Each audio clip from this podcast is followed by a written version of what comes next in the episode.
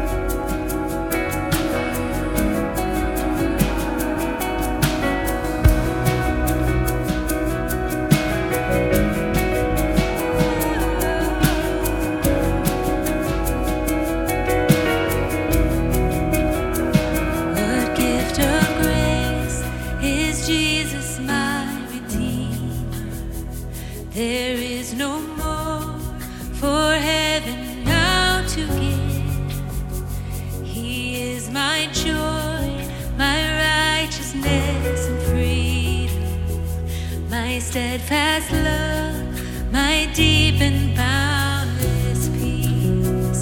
To this I hold, my hope is only Jesus, for my life is wholly bound to His. Oh, how strange and divine, I can sing, all is mine, yet not I, but through Christ in me.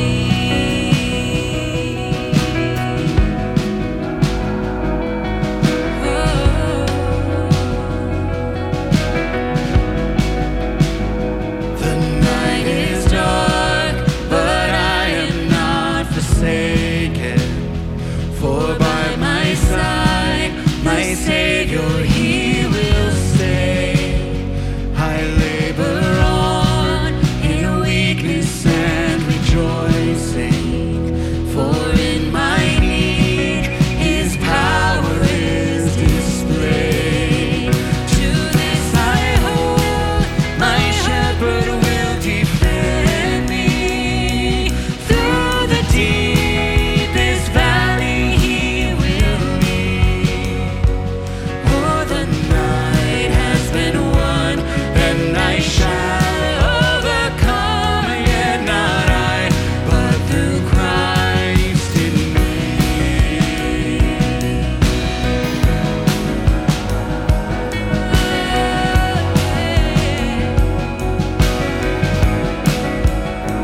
No fate I dread, I know I am forgiven. The future sure, the price it has been paid.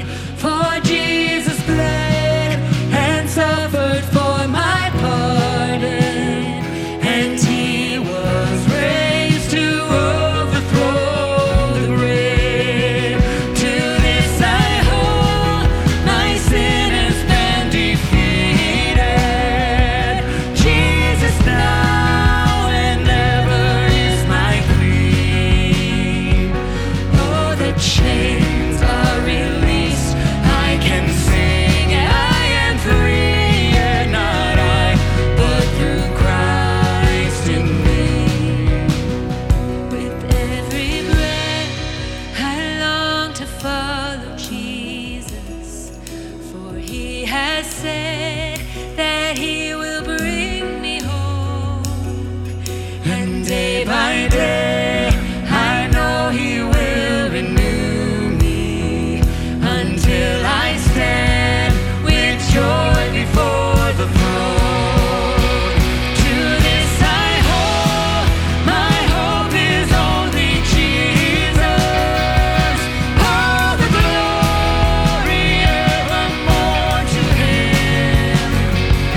When the race is complete, still my lips shall repeat, yet not I, but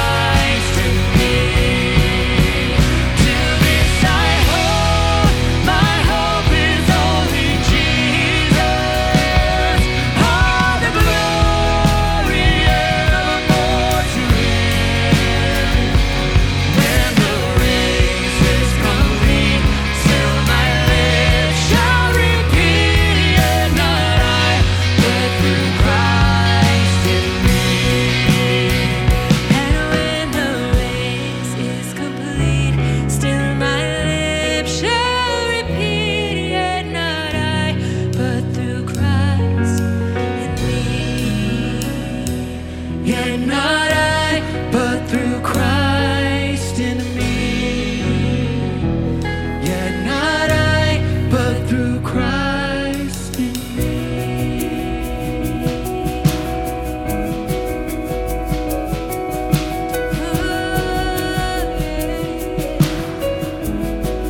hold, my hope is only Jesus, all the glory evermore to Him. When the race is complete, still my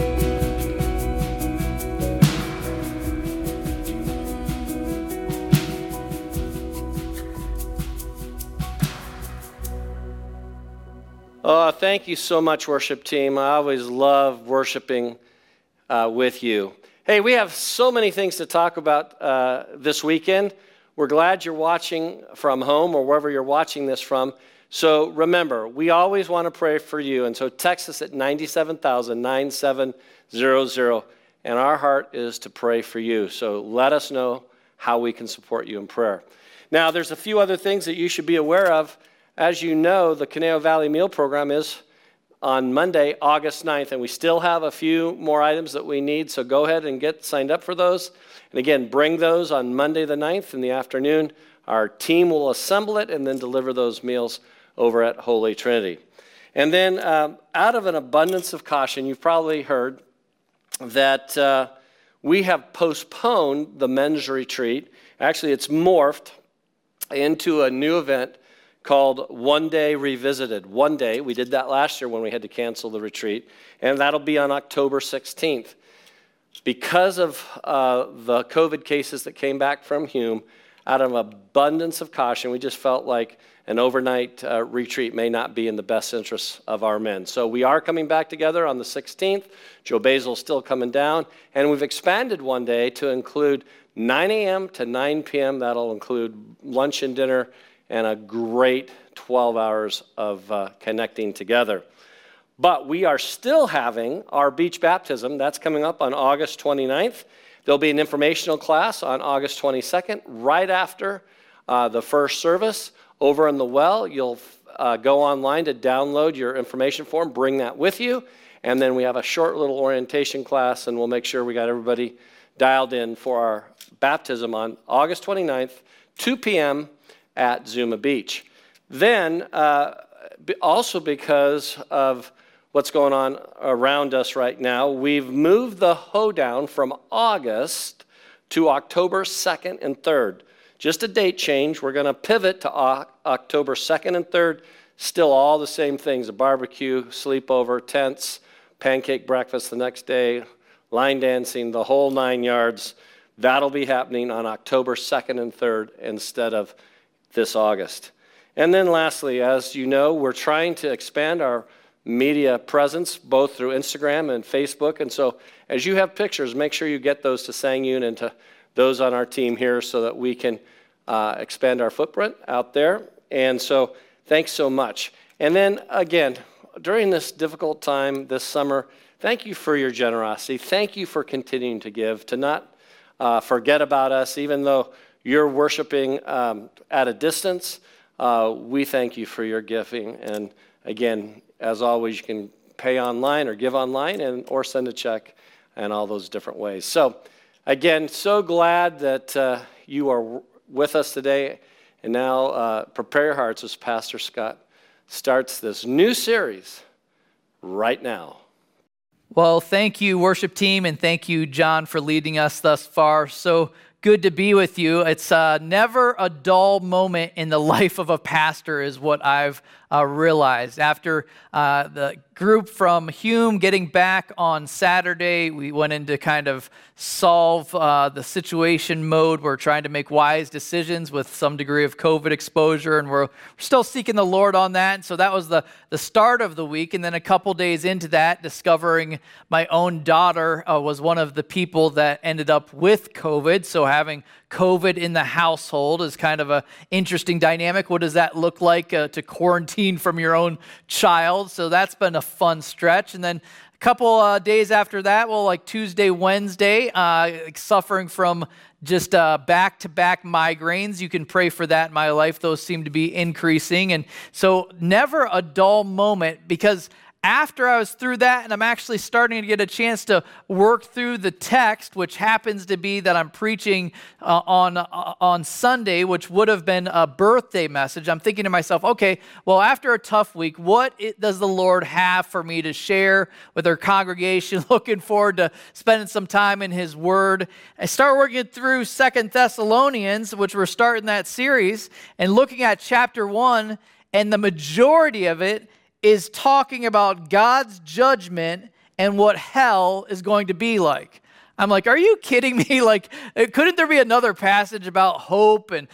But here's what I realized after digging into it a little bit deeper. You start to realize, as sobering as it might be, it's still jam-packed with hope. So we're starting this new series in 2 Thessalonians, and I've entitled it Stand Firm, because sometimes you're in stretches and seasons of life where really that's all we're able to do, just to stand firm. I don't know how many people are listening to this message, and maybe you're in that exact same season of life. You're in a stand firm season, but my hope and my prayer is that God meets us exactly where we're at through this text. Let me just pray before we begin this series. Lord Jesus, we thank you for this chance to gather, and even though it's a unique situation this week with some people here that are family that aren't able to be around and others connecting online, God, we ask that you'd meet us exactly where we're at. We ask that you continue to protect our church family. Thank you for even the news and reports of the different cases of COVID within our student ministry being minor. Thank you for the protection for Adrienne and I thus far. God, we ask that you just use this time now in your word, that you'd speak to us directly. I thank you for how consistent you are and personal you are, even in the way that we encounter you. We invite this now in Jesus Christ's name. Amen. So starting in this series, just going to start with the first couple of verses in 2 Thessalonians 1. Would be grateful if you follow along with me, especially easier if you're online to do that. And as we look at this, I'll start with a little bit of a setup, although we had a bit of that in 1 Thessalonians, a couple of reminders. But let me just start with the first two verses. Paul, Silvanus, and Timothy, to the church of the Thessalonians, in God our Father and the Lord Jesus Christ. Grace to you and peace from God our Father and the Lord Jesus Christ. We'll pause there. So we're introduced to who's writing, Paul, Silvanus, and Timothy. So he's kind of writing, Paul writing, but on behalf of the three of them who are ministry partners. The audience was the Thessalonians, which was basically a new believing church in the city of Thessalonica. You can still visit that city today in Greece. It's named Thessalonica, and it's actually the largest city in Greece present day. I love that the accounts in Scripture aren't just a once upon a time in Narnia type stories, but places you can still visit today. It was the capital city of the region back in that time, with about, they estimate about 200,000 people living there. It was a Roman colony. And in that Roman colony, the position of its where it was located was like a protected seaport. So a lot of wealth because of trade. I've talked about this in our first series in 1 Thessalonians, kind of the Long Beach, if you will, of that day.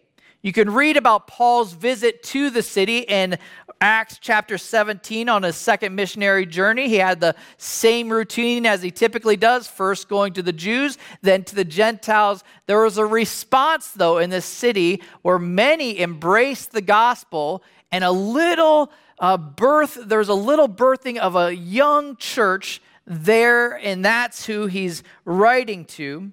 But after a season there of investing in those people and pouring into them, Paul was actually forced to flee for his life from some of the opposing Jews that were determined to see Paul killed. That was the last time that he had a chance to speak to these people, so kind of sneaking out in the middle of the night. And he didn't have a chance to be back, but he had a chance to hear reports from Timothy, who had stuck around for a while, how things were going in the church. And Timothy had some really encouraging and positive things to say about this group of believers, but he also had a few areas of growth. So Paul in 1 Thessalonians addresses both, celebrates the good, and then he points out some areas of growth. What we see in this second book is a lot of those exact same areas that needed to be addressed still need to be addressed. They hadn't been solved yet. God hadn't had a chance to work those out in the believer's life. So Paul starts the second letter with some encouragement, but he ultimately moves to some area of instruction. I don't know if there's anybody in our audience that needs to hear things more than once in order for it to take root and in order for us to realize that we need to change something in our patterns of behavior. But that's what's happening here. You don't have to look very far in your own life to realize how prevalent that is. Ask my wife, Adrienne, sometime how often she has to remind me to bring my own cup of water to bed, that I shouldn't drink her water. So that's my silly thing that I bring up. I'm sure there's a lot more serious things that the Lord has to just continue to hit me over the head with in order for me to realize that change is needed. So he starts this letter with a greeting to this church in the Thessalonians, and he refers to them in God our Father and the Lord Jesus Christ. In God our Father and the Lord Jesus Christ. This is a true church of believers. They're operating in Christ. That's really the picture and really the mode of existence that every single one of us is called to. Operating with Him at the center of our life and our routine and our direction. So he's greeting them with a word of encouragement. Then he says kind of his traditional statement. And it's hard to find a greeting from Paul that doesn't include this, where he says, grace to you and peace from God our Father and the Lord Jesus. Grace and peace is always what he wishes for them and prays for them. Well, first you realize, I've talked about this before, the pattern of that is it starts with grace, because no one is capable of experiencing peace unless they first experience God's amazing grace. Otherwise, there's enmity between us and God. So first embrace grace and then experience peace is the pattern, and that's the greeting in Paul's letter here. He starts in verse 3 with some areas of genuine thanksgiving for this group. He says, we ought always to give thanks to God for you, brothers, as is right, because your faith is growing abundantly, and the love of every one of you for one another is increasing. Therefore, we ourselves boast about you in the churches of God for your steadfastness and faith in all your persecution and in the afflictions that you are enduring. Paul is an excellent example of a leader here. You maybe have noticed this in both letters. He always celebrates what he sees God doing in a person's life before he mentions growth areas. And I'll tell you, we could glean something from that, especially those of us that are parents, making sure that we take time to recognize and celebrate areas where they're growing and moving forward, rather than consistently going to areas that you see shortcomings, especially for us as parents. We've had a fun time just with our 3 kids this last week, a little bit more time together probably than usual in quarantine. And in that time together, it's been fun to just hear different stories from camp. And they keep coming up with experiences from their time at Hume. And one of the things that they were telling us about the other day was one of the small group questions that they had was asking about where they found their confidence. What are some different areas that they're confident in?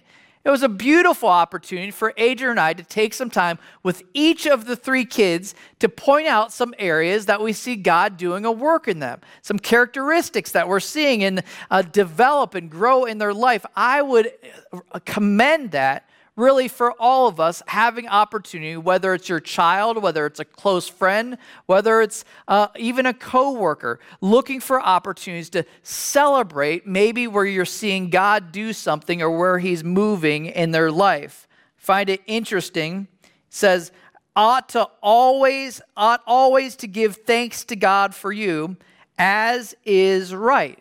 That's really the idea. We should look around our circle and anyone that we know that's following Jesus Christ in our family, in our relationships. We should take time, one, to celebrate and point out things to them, but also taking time to thank God.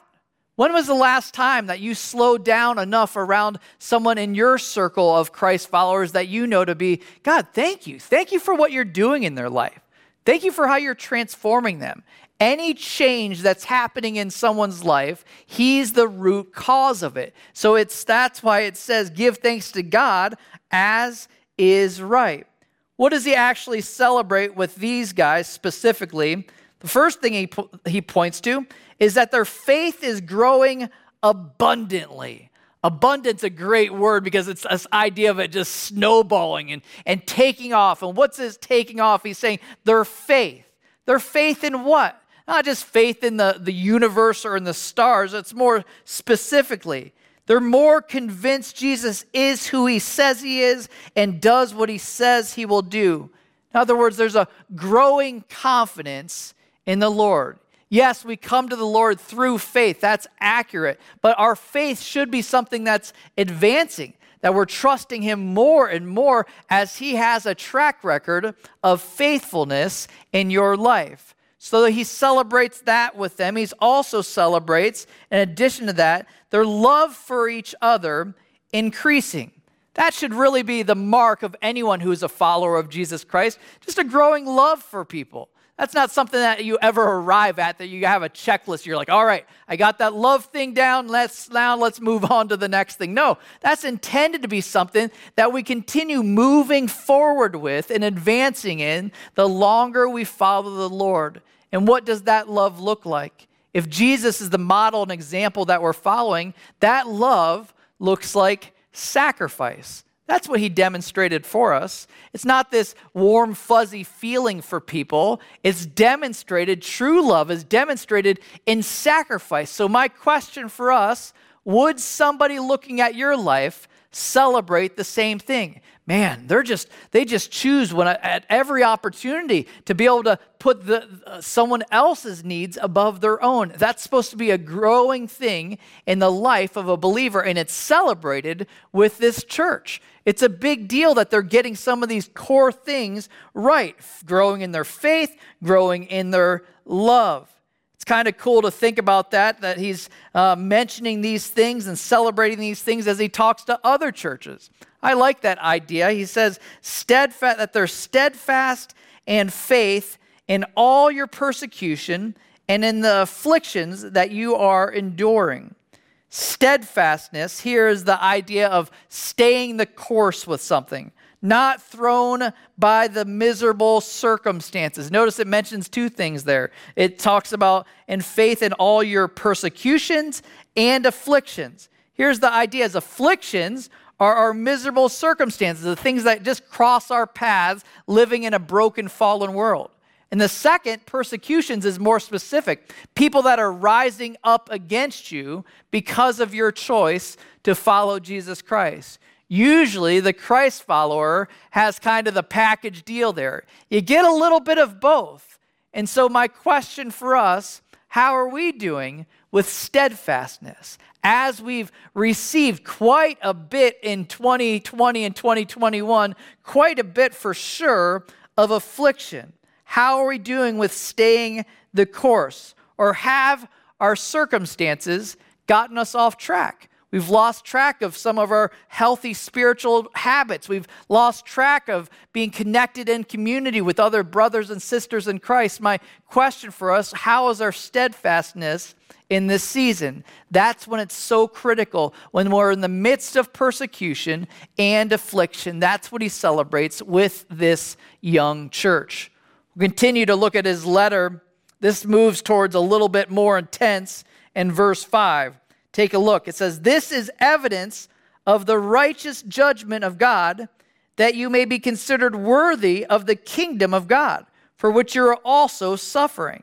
Since indeed God considers it just to repay with affliction those who afflict you, and to grant relief to you who are afflicted as well as to us, when the Lord Jesus is revealed from heaven with his mighty angels, in flaming fire, inflicting vengeance on those who do not know God and on those who do not obey the gospel of our Lord Jesus. They will suffer the punishment of eternal destruction away from the presence of the Lord and from the glory of his might, when he comes on that day to be glorified in his saints and to be marveled at among all who have believed, because our testimony to you was believed." We'll stop there. Pretty intense section. I've labeled that terrifying reality, but also sustaining hope. What does he start with? He says, "This is evidence of the righteous judgment of God." In other words, the trials, the affliction, the persecution, the things you are going through is evidence of the righteous judgment of God. You're like, wait a second. I typically associate or assume that God has abandoned me when I'm going through trying times, that he's forgotten about me. But it's actually just the opposite. As his righteous judgment has deemed that you going through miserable, rough stuff is acceptable, that that's okay. As the perfect judge, he's saying that that's a good thing, because for a couple of reasons we see here. His eternal purposes are being accomplished through us. And second, justice is on the horizon. This is a sobering hope that I'm referring to here, where it says God considers it just to repay with affliction those who afflict you. Sometimes when we're going through the misery of walking just certain days of this life, you start asking yourself some tough questions about the world around us. Man, what is going to happen with all of the wicked people on this planet? It sure seems like everyone is getting away with their crimes and doing whatever it is they want without consequence. It almost seems you almost could be convinced that nobody notices or nobody cares and there's no accountability. But that couldn't be farther from the truth. The reality is there's a judge that's observing all of it, and at one point, there's going to be justice that's brought to those who afflict, those who reject the Lord. This is probably the most detailed and terrifying account of the Lord's judgment outside of the book of Revelations. It's interesting because regardless, it says God considers it just to repay with affliction those who afflict us. Regardless of what we think justice should look like, our Maker believes that consequence is demanded. Consequence is demanded. And he describes that consequence here in our text. Two parts of punishment is mentioned. The first part is horrifying, eternal destruction. Can't even fathom what that's like. Other places in Scripture, it's described as having the weeping and gnashing of teeth, those who are cast into utter darkness. What does that look like, especially when you hear the word eternal attached to it? Imagine, just play that out, even just wrestling through that. 100,000 years, 500,000 years. What does eternal look like? All of a sudden, when you look at things through that lens, that much is at stake here in Scripture, you all of a sudden realize that this life isn't just a game. Hey, I'm not trying to, on my birthday sermon, to bum us all out, but here's the reality. Sometimes I think in America we can get so caught up in the good times and the pleasures and forget how serious and what the stakes are for those around us in this life. For those around us, it's a big deal what they do with Jesus Christ. So he first mentions eternal destruction. Second is away from the presence of the Lord. It's really, if you think about it, almost synonymous because both are equally connected. Imagine spending eternity separated from God, our source of life. But here's the reality. He's not just the source of life. He's also the source of love. He's also the source of all things that are good. He's not just loving and he doesn't just do good things. He's the essence of it. It all stems from him. So imagine eternity separated from just those two aspects of his character, love and goodness. This is what's at stake here. Sometimes people read this and we get thinking to ourselves, man, this seems like it's just a hellfire and brimstone message. It seems like Paul always moves that direction, and Jesus was more about love and grace. I think I prefer the accounts of Jesus' life and his teaching. Truth is, sometimes if you can buy into that thinking, you maybe need to reread your red letters. Because spend any time looking at Jesus' teaching specifically in the Gospels, and it splashed all over. His very first sermon, he was talking about the gates of hell. He referred to the leaders, the religious leaders in his day as sons of hell. It was a consistent topic in his teaching. So here's the problem. If judgment seems too great, then we underestimate how serious the crime to reject your Maker and his provision for your rescue. Because just because the ramifications are delayed, we can start to think that our sin is not that big of a deal, but it's an offense to a perfect God that demands consequence. And that delay in consequence doesn't mean that it's still not on the horizon, just because the ramifications are delayed. We get so accustomed to mercy that we even begin to think that divine justice is unfair. But here's the reality. According to this passage, punishment matches the crime.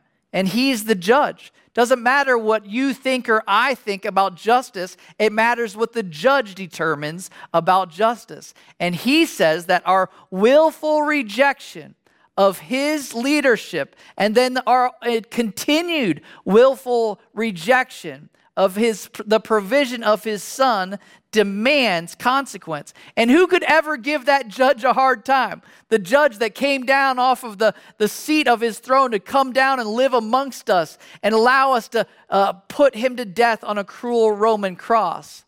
All of a sudden, you can't stand with any type of a complaint about his justice when you realize the measures that he went attempting to reach out to us. And also what you don't realize is he's just being a gentleman and responding to our preferences. If we our entire life tell the Lord by our actions, by our rejection of relationship with him and the provision of his son, if we spend our entire life rejecting that, he's just giving us our preference. But we don't realize that we're a part of the ultimate tragedy in that rejection, rejecting the source of life. So he points to those two miserable things, but he also points to the potential to be restored in the text. Two different categories. It describes one, those who do not obey the gospel of the Lord Jesus. In other words, those who reject the idea of Jesus coming down to earth, dying on a cross, rising again on the third day, providing the opportunity for payment for your sin. Or the second possibility, so that's one group of people, or this group where it says our testimony to you was believed. The second group that actually believed in that account that I just described. Jesus coming down on a rescue mission, asking, inviting us to be back in relationship. Belief determines our eternal destination either way. For those of us that are maybe listening to this and have never actually wrestled through this decision, my hope and my prayer is that you wouldn't move past this section of the sermon without giving that heavy consideration. Have I ever embrace the finished work of Jesus Christ in my life? Have I called out to him? Have I acknowledged my sin? Have I called out to him, embraced his forgiveness? Or am I just going my own way? You see, the reality is just by ignoring it means you actually are making a decision. Here he's describing not just consequence, it's also describing what's to come for those of us who have put their trust and hope in Jesus Christ. He describes the one, that there'll be justice for those who have mistreated us. There's justice coming. And as I mentioned, probably even more intense than we would ever hope for somebody else. So those of us that are bent on trying to get even with somebody or carrying out our own justice or our own vengeance, man, just keep going back to what's on the horizon for those who aren't in Christ. It more than meets our criteria of justice. He promises also here that those who are in Christ will experience relief.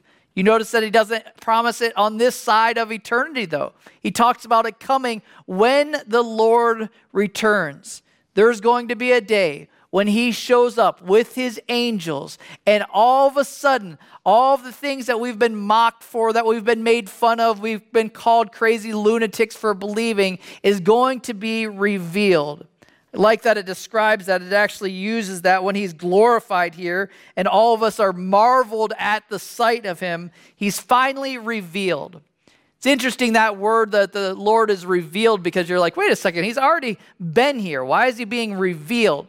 Well, upon his first arrival, the people that saw him and encountered him, the majority of them didn't recognize who he was. They rejected his claims of deity. They rejected his claims of coming for their rescue. Well, this second arrival of Jesus Christ, where it says that he'll be revealed, there won't be any question marks at that point as to who he is. Finally, he'll be revealed and people will know who he is. It's our job in the meantime, before that day of his return, to warn as many people as possible about this. Scripture is so packed with that reality that we're called to go and make disciples, tell people about the hope of Jesus Christ that can pull them from eternal destruction and separation from God into permanent presence with him and the perfect eternity. I like listening to John MacArthur's account of this exact same section. He's pointing to Ezekiel 33, where God directly or specifically charges Ezekiel with reaching out to the lost world that he was surrounded with. This is what he says in Ezekiel 33, 5 through 6. It says, "But if the watchman sees the sword coming and does not blow the trumpet so that the people are not warned, and the sword comes and takes any one of them, that person is taken away in his iniquity. But his blood I will require at the watchman's hand." In other words, there's accountability for us. And if you think about it, how selfish do we have to be that we have the rescue opportunity, but we wouldn't be willing to share it with those in our circles? Why would that be? It doesn't make any sense. We'll continue in the text where he moves from this conversation to a beautiful and powerful prayer for this young church. Verse 11 says, "To this end, we always pray for you, that our God may make you worthy of his calling and may fulfill every resolve for good and every work of faith by his power, so that the name of the Lord Jesus may be glorified in you and you in him, according to the grace of our God and the Lord Jesus Christ." Again, another beautiful picture of Paul's leadership with a powerful prayer here. You'll notice if you do any study of Paul's prayers for the church, you will not find him praying for them to have relief from their persecution or from their affliction. He's not asking the Lord to shorten that. He understands that there's a purpose in shaping and transforming us towards godliness through that. He's saying that here, he says, "To this end, we always pray for you, that our God may make you worthy of his calling." What does that look like? What does it mean to be worthy of his calling? It's not us trying to be adequate or to meet his perfect demands, but it's the whole idea of us aligning our actions with our identity. Not because we're trying to earn it, it's impossible, but it's the appropriate response to the grace that we've experienced. He describes something else in his prayer to them, and it's a pretty cool statement. He prays for them that they may fulfill every resolve for good. Think about that statement for a second. It's a cool one. Anybody here have any resolves for good? Things that in your mind you're like, man, I need to start doing this. I need to start reading my Bible more. I need to start talking. Man, I just heard the pastor talking about sharing Christ with people. Man, I need to start doing that more. I need to start having conversations with my kids and encouraging them. You have all of these things that run through our mind of resolves for good. Things that we want to do at some point. It's kind of cool to think that that's what Paul is praying for this church. All the things that are in your mind might actually move to fruition. It's not just an idea stage. He's praying that it'll come and actually move towards result. It's a beautiful prayer that any one of us could pray for somebody that we care about. And he prays that they accomplish every work of faith by his power. You think about what is a work of faith. Anything that's done in Jesus' name is a work of faith. Because think about it. If you're saying, I'm doing this because of Jesus Christ, that's an act of faith. You believe in him, which then compels you to act. So he's saying, I want to get behind that. And in his power that we would accomplish those things that that the Lord has laid on our heart, that's placed a burden in us. I love stories of different people in our church that have different passions that he's given us that are stirred by their faith in Jesus Christ, and for them to act out on that, to have opportunity to put that into execution. So here's the outcome of all of this. Notice as he continues, and every work of faith by his power, so that, verse 12, the name of our Lord Jesus may be glorified in you. That's the intention of all of this. Not so we can say, look what I did, or look how awesome I am. Look at this accomplishment. I had these goals, and I checked all of them off the box. I had this thing that the Lord laid on my heart, and look, I did it. That's not it. The whole idea is to glorify God through our actions. This idea of glorified is to make him look as amazing as he really is. I like that definition of him being glorified. Make him look as amazing as he really is.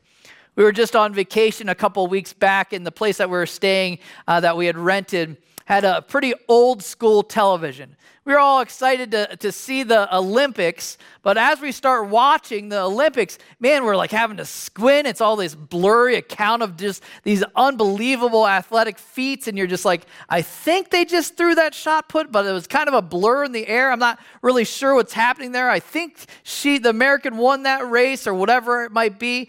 But here's the cool thing. When we got back from vacation, we got back to our house. Now we've been watching some of the Olympics in HD. It's actually pretty cool to see the progression of televisions and how they've advanced. And you're just like, man, it went from being in those blurry days to all of a sudden crystal clear. You see every aspect. Man, it's been cool even just watching some of these diving competitions, the perfect unison in which they land in the water. You see every single splash.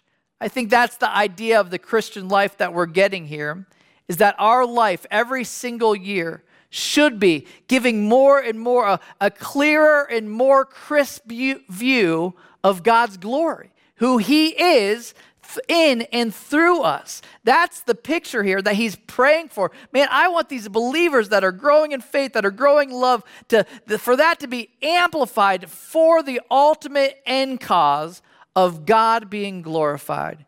You see, God is glorified in all of this, whether it's his justice and righteousness or whether it's his goodness and grace. Either way, he's glorified in and through our lives. I know this is kind of a sobering passage as we talk about hell and eternal consequence, but my prayer is that it would also be a source of hope. It gives us a glimpse of what's to come, and it also sets the course for our marching orders, because there's so much at stake in this life. Let me pray as we wrap up. Lord Jesus, we thank you for this chance to be in your word and the sobering reminder of what's on the other end of this if we don't embrace Jesus Christ.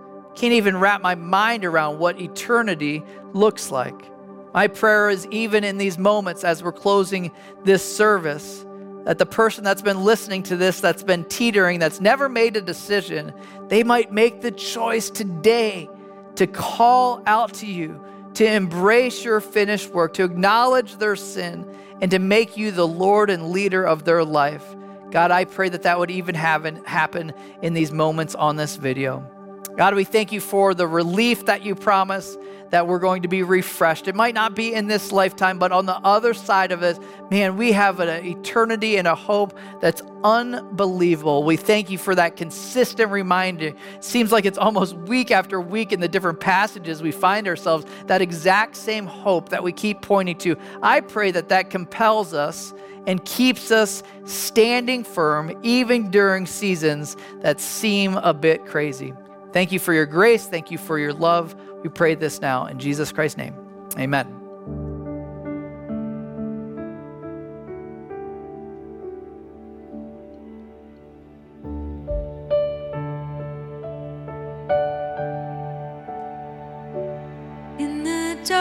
darkness we were waiting, without hope, without light, till from heaven you came running. There was mercy in your eyes to fulfill the law and prophets. To a virgin came the word from a throne of endless glory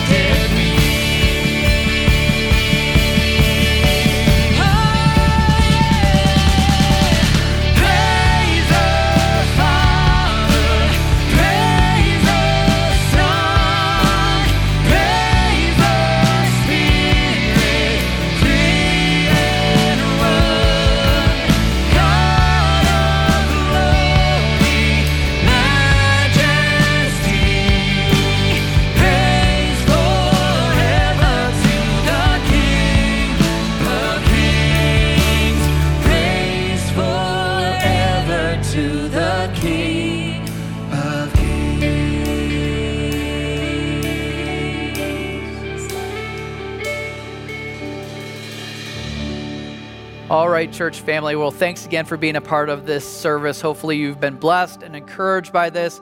For those of you that are Hume Lake people that are at home watching this, just know that you're loved. We miss you. Excited to be back all together as a church family as soon as possible. God bless you. Have an amazing day.